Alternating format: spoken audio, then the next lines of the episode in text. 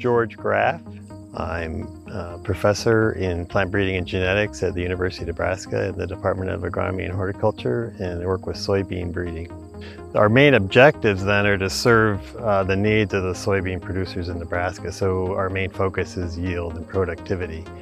Um, and then we need to protect that yield. So we look at uh, important disease and insect resistance, and then any specific uh, issues that Nebraska producers would have, like uh, water use. We have about 50% irrigated production and 50% rain-fed. So in either system, the soybeans that they grow need to respond well to the added water.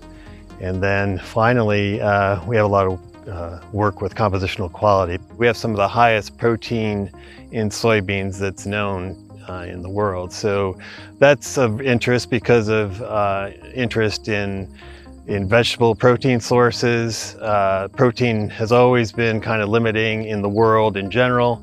And, and now, uh, you know, you hear a lot more about companies using vegetable protein sources. The variety development timeline is about uh, six years. So from the time we initiate a cross, uh, usually in our winter nursery in Puerto Rico, uh, to the time it reaches the increase of foundation seed is about six years, uh, and then it's commercialized. So some of the impacts of the research uh, include, um, you know, not only the direct production of the varieties on the acres that they directly impact, but also they're used as parents in breeding programs and other university, USDA programs, other public programs, and also other private programs. So they uh, really impact uh, you know, several million acres.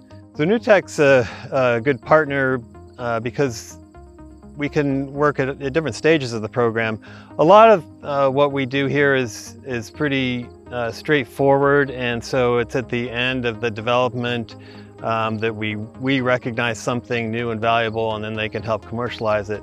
But there's also situations where they facilitated the, the partnerships that we have, for example, with some industry partners, um, or you know, uh, help us develop uh, collaboration agreements that uh, are really the beginning of a relationship and then they're, uh, the results from those things are more long-term.